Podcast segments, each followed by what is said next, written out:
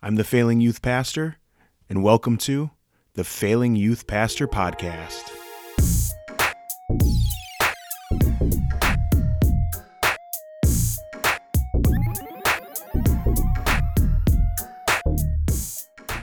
Well, welcome one, welcome all to the sixth episode of the Failing Youth Pastor podcast. I did away with the whole introduction thing, kind of telling you what the podcast is going to be about because I just reintroduce it. So I decided to scrap that. And we're just going to do this weird intro thing where I jibber jabber on for a little bit of time. Um, I actually just got a request to play PUBG Mobile with somebody, uh, a ministry friend of mine, and I'm actually skipping that to do this podcast. So you should be blessed that I'm here talking to you. Of course, I am the Failing Youth Pastor. Welcome to the podcast. Glad that you are listening and that you are here joining me whenever you're listening to this. So, today's main topic that we're going to be talking about is dealing with leaders who do the bare minimum. What do you do with a leader who is either apathetic, a leader that just they don't seem like their their heart is in youth ministry. They're not really giving it their all. What do you do with leaders like that? And I think the first thing that you have to do is you have to set clear standards for your leaders. They have to know what you expect of them, and then they need to be able to express what they're willing to do. And so, one of the things that I've learned when you come into a ministry that has already been established, that already has leaders, it's important to kind of get the the lay of the land if you will to get to know the leaders that you're going to have because these people are essential for you to do ministry. If you have over 20 students in your youth ministry, you need leaders. You need people, uh, other adults who are going to be there, who are going to love these kids, who are going to minister to these kids, who are going to be there for these kids. And so when you come into a new ministry, you have to get to know the people that you're you're talking to, the people that you're working with, rather. You have to know the people that are your your boots on the ground volunteers and you have to set those expectations they're used to expectations that they had in the past. You need to set those new expectations. But even if you've been at a church for a long time, it's easy to just assume that your leaders know what your standards are, that they know what you are expecting of them. And they just, it, it's easy to assume that they know. They may not know. That apathetic or bare minimum leader that you have in your youth group may just be unaware of what the expectation is. So you have to set clear, concise standards for your leaders. They have to know what they're getting into, and you have to let them know what your standards are for volunteering and participating in your ministry. The second thing is that if the bare minimum isn't sufficient, then you need to change the bare minimum. Here's what I mean. A lot of times, and I understand this because I understand what it's like pulling teeth to try to find leaders. We set the bar so low for our leaders because we can't seem to get qualified people to help volunteer in our ministry. And so the the bare minimum isn't actually helping the ministry all that much.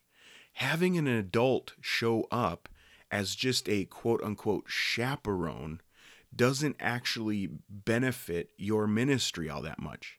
Now, is there a role that chaperones play? Of course. If you're doing a big event, you need lots of eyeballs to be on the lookout for stuff that may go on. Adults like that. Parents like that. Parents like to know that there's other adults who are going to be keeping an eye on their children. But when it comes to ministry, you don't need a chaperone. You need somebody who is going to love these kids radically. You need somebody who is going to minister to these kids who are going to be a shoulder for these kids to cry on who a, a person that is going to be trustworthy uh, in, in the eyes of these students that they will be willing to step outside of, of their friendship circle and reach out to that adult. And so, if the bare minimum is not helping your ministry, if the bare minimum is not sufficient, you need to change that bare minimum. You need to change that standard. The third thing is leaders need to be equipped. It's not enough. It's not enough just to have the leader.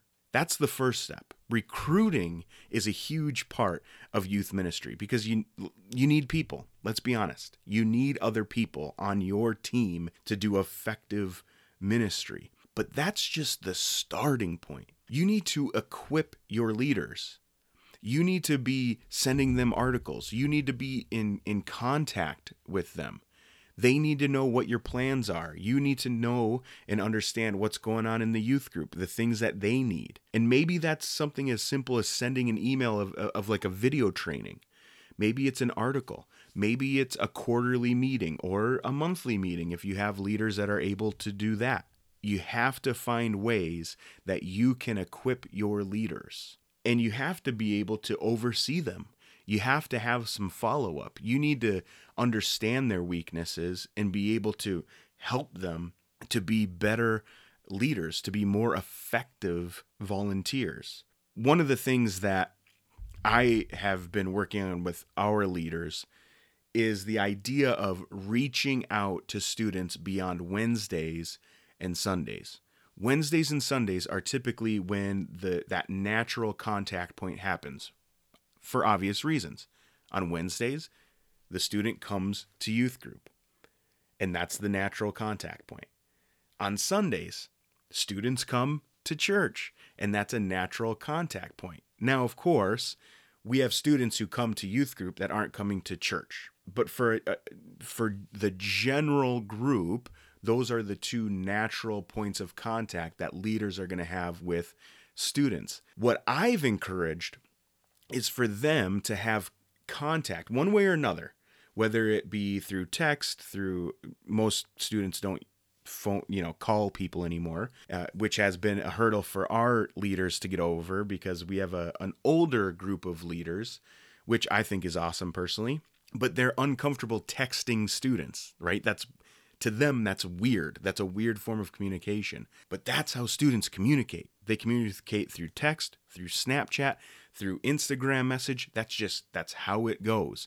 And so I've been pushing our leaders, hey, we need to make contact more than just Wednesdays and Sundays. We need to be invested in these students' lives more than just on the on the Wednesdays and the Sundays. And so I've been encouraging them as they get to know their small group of students to reach out more often. Figure out when they have ball games. Figure out when they have musical perform- performances. Figure out when uh, they have something special going on that they're participating in and be there for it. But on top of that those students need to know that they can come to you with things and the only way they're going to know that is if you go to them. And so I've encouraged my leaders to step out and be like, yeah, sometimes you're going to have to do that awkward thing to you of texting a student which seems weird to you but to them that's natural that's that's normal that's comfortable for them. And they're going to see that as oh i can relate to this leader. I can relate to john because he's texting me. Now of course it th- there are some some boundaries that we establish like it's a lot better to interact with uh, a couple of different students at the same time um, don't delete any of those messages all that stuff. But to have that contact point outside of just wednesday night and sunday night is huge. And i've been working with my leaders to get them out of their comfort zone in that area and it's been a challenge I'll admit it. It's it's been a challenge, but it's something that I see as a need and I'm going to continue to equip my leaders to be able to do that. And so your bare minimum leader might feel unequipped. They might feel like, "Wow, I'm out here and I'm kind of I'm just hanging out. I don't really know what to do. I don't know how to how to do all of of this." You need to equip that leader when all of those things have been met, when you've analyzed those things, when you've checked to make sure that you've set clear standards, when you have uh, checked to see if the bare minimum isn't actually sufficient for your ministry, and if you've equipped your leaders and they're not really receptive to that, if they're not really responding to that, sometimes you have to just be brutally honest with them. One of the most difficult aspects of ministry is when you have to let a volunteer go. And the reason why it's so difficult is because they're not paid to be there. I remember an episode of Seinfeld where uh, Kramer is working at this office and he's putting together reports and stuff. And the boss calls him into his office and he's like, Yeah, we're going to have to let you go. And Kramer's like, Well, I don't even work here. And he goes, Yeah, that's the awkward part of all of this. We still need to let you go. We need you to be out of this building. That scene sticks out in my mind uh, because it's it's so weird, but it highlights what you have to do as a ministry leader when you have to tell a volunteer, "Sorry, but you are actually hampering." the ministry here. I understand that you are giving up a Wednesday night to be here, but you're actually not helping the ministry by being here. And if they haven't responded to any of your critiques, if they haven't responded to the equipping that you've been doing, if they're not meeting that that that bar, that standard that you have set, then you have to have that tough conversation. You need to sit them down and say this is what I've seen, this is what I've tried to do, and at this point we're going to need to move on. Now that doesn't mean you're shutting the door on that person forever. And in fact, I would argue that your ministry with them is actually just starting at that point, right? Your ministry hasn't taken its last step with them, it's just taken a different step. And so the door isn't closed to them ever coming back to youth ministry. The door isn't closed for them to to still participate in the, the life of the church. Maybe it's on you to find a place for them to serve, where they'll be passionate about it, where they'll want to to serve, where they'll want to be more involved. Maybe it's a ministry that's on their heart that they want to start. And youth ministry was just like the closest thing to it or something like that. So your relationship with them doesn't end there, but that is a really really tough situation. That's a tough conversation to have. And I've been there, I've done that. I've got the t shirt and the wounds to to show you uh, how difficult that can be. But the ministry comes first. You are an overseer of the youth ministry. And you have to take steps to make that the best, most godly, biblically based ministry that you can. And if a leader just isn't living up to those standards, then it's time to, to let them go. It's time to let him go, even from a volunteer position. And I laugh and chuckle at that because I'm just reminded of Kramer getting fired from a job that he never had.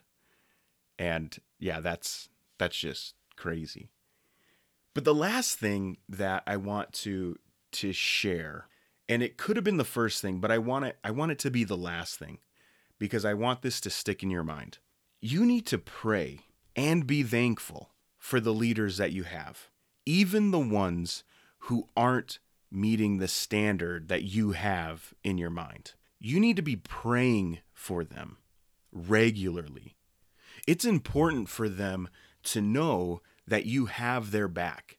That's important. It's important for them to, to know that, to see that. But it's also important for you to actually have their back and to be a warrior for them and to fight for them and to pray for them. And so pray for those leaders and be thankful for them. Listen, you can't do effective ministry without those leaders. So be thankful. Even with the most difficult of leader, we should be thankful. And I know that's difficult to say sometimes. That's difficult to believe sometimes. I've struggled with believing that with some of the leaders that I've had in the past. But without them, there is no youth ministry. Without effective leaders, there's no effective ministry. It's not just about you. You can't do it all on your own. You need them. So be thankful that you have people that are willing to come alongside of you. Pray for them. Be thankful for them. Encourage them. Love them. Walk with them. Minister to them. Disciple them. Equip them. Those are all things that you are to be doing for your leaders, even the ones who aren't living up to those standards that you have right now. Because when you start equipping them, maybe they do. And when you start praying for them, maybe God works on their hearts a little bit. And maybe God works on your heart a little bit too to show you how you can better equip them, how you can better, um, you know, encourage them to be better leaders. And when you're thankful, your attitude towards them changes. When you have a thankful attitude, your your attitude towards that leader who maybe rubs you a little bit the wrong way or who just isn't meeting your standards, you become more joyful when you interact with them and you see them in a much different light. So now that I've given you everything that you need to know about dealing with stubborn, bare minimum leaders, it's time for a couple listener questions of the day.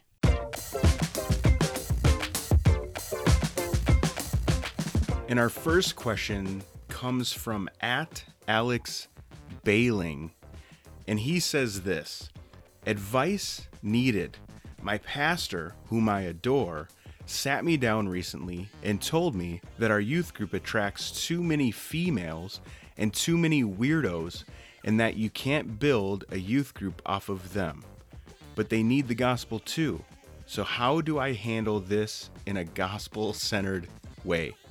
So you probably heard me chuckle a little bit because this question totally, totally took me off off guard. I, I, responded to him on Twitter. I said, "Holy smokes! I may need to take this one up on the podcast for sure." And uh, I'm taking it up, but to be to be honest with you, I, I wish that I had a better answer for you, Alex. I, I wish that I could say, "Oh yeah, I know exactly what the this your senior pastor was was talking about. But honestly, I have no earthly idea what your senior pastor is talking about. In my experience, when you attract females to your youth group, the boys want to come to the youth group. You know, because boys tend to be attracted to females, just as a general rule they, they tend to really like being around females. And so I would think that that would be a, a good thing. If you're attracting uh, girls, boys will boys will show up eventually. But I think this this pastor that you're you're you're thinking of, when he says, and and I, I could be completely wrong, but when he says females and weirdos, in his mind, those two groups of people aren't actually leaders in your youth group in, the sense of like student leaders right the the weirdo quote unquote who plays dungeons and dragons isn't going to be a leader isn't someone that people are going to look up to. Rather it's the basketball star that people are going to look up to. It's the athlete that people are going to look up to. It's the great musician that people are going to look up to. It's people who students who can play an instrument in the youth band that are going to be great assets for you. The problem, I think, is that this pastor seems to view those students as assets instead of people. And so here's what I would do. I can tell just from your tweet here that you were very maybe caught off guard from that comment, that you were maybe shocked by it because you you go out of your way to mention that you adore this pastor but you were really taken aback by this comment i would go to him with it and say look pastor so and so when you said this i i can't wrap my mind around what you meant could you maybe flesh this out a little bit more for me could you expound on this a little bit more the reason i say that is because it very well could have been a throwaway statement for him. If you're working at a church where the pastor is in meetings all the time, and I've experienced this. You have these kind of th- throwaway statements, I would like to call them. They're almost like they're it's like filling filling time, right? He doesn't really mean it, but he he said it. And you might have keyed in on that because you're like, whoa, wait a second. This seems kind of weird. But he may not have even thought about it. So I don't know your pastor. And so I would go to him, go to him with this concern that you have. Say, look, you said this. Um, I may have a little bit of a different view than you do on on this. Can you can you help me out? That would be my best advice. You have to go to him with it. That might not be a comfortable conversation to have, but I think that at the end of the day, that's what you have to do because honestly, if he actually meant what he said here, that's a tough person to work under, right? That's a tough pastor to work under. That you have too many females and weirdos, um, and you can't build a youth group off of them. That just seems odd to me. That seems strange to me. And I think you're going to need clarity. And it's going to stick with you until you get that clarity. It's going to bug you until you until you actually address it. So that's that would be my encouragement. Look, I, I know that's not an easy answer to hear, and that's probably not the answer you wanted to hear. Maybe maybe it is. I don't know, but you got to go to him, Alex. That that's just it. When you have an a, when you have a disagreement with your pastor or with an elder, you got to go to him. You you have to just tell it to them how it is, and and not in a disrespectful way, but you can do this in in a clarifying way, right? You can go to him and say, "Look, I, you said this. I'm interpreting you say that we have these kids who are responding to the gospel, but they're not important. Can you help me understand what you are saying here? And maybe that'll give you clarity. And maybe he'll just say, oh man, I misspoke then. That wasn't what I was meaning to say. That wasn't my intention at all. And then you're like, okay, great. You move forward if he expounds on it and the answer is even worse, well, then you're going to have some even more difficult decisions to make, I think, at that point. Question of the day number two comes from Kendra Bounds on Twitter at YouthGirl08. And she asked this question What is the craziest thing that happened to you in ministry? Just curious. I, I could probably share a number of stories, but one story that sticks out in my mind is one year we were doing a 30 hour famine, and we decided to raise money for homeless people that we were going to sleep outside in cardboard boxes on a cold November evening. And we were going to have a like a bonfire type thing in a in an old trash can and then we were going to just sleep outside in our little cardboard boxes uh, in in the parking lot. And we we did that, and we made sure the city knew that we were doing it. Well, at like two in the morning, a police officer rolls up and is flashing his light in one of the boxes, and one of our female students is like wakes up in a panic and because there's this flashlight, you know, pointing at her, and she kind of she starts freaking out, and she ends up peeing her pants. So that was probably, and she didn't have a pair, uh, you know, any other pants or anything like that.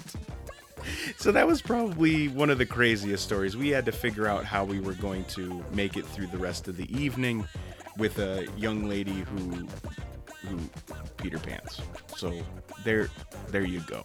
Um, that's probably one of the the craziest stories. We ended up calling the the pastor of the church and his wife brought over uh, a pair of pants for her to to use, and so she went inside and she changed and everything, and and the the police officer apologized and and I said, well, we passed it through the city, and so you know we were we were assured that you guys knew that we were out here, and he said, yeah, we have bad communication and that was it. And then he drove away. And I felt really bad about that. But uh, yeah, so that was probably the the craziest one of the craziest stories that I have from youth ministry. So I, I won't talk about the um, the the water balloon full of urine at this point, but that ranks up there too. Hey, look, you made it to the end of the episode. If you'd like to send your feedback, you can reach me on Twitter at failingyouthptr or through email failingyouthpastor at gmail.com. Thanks for listening and hope to catch you on the next episode.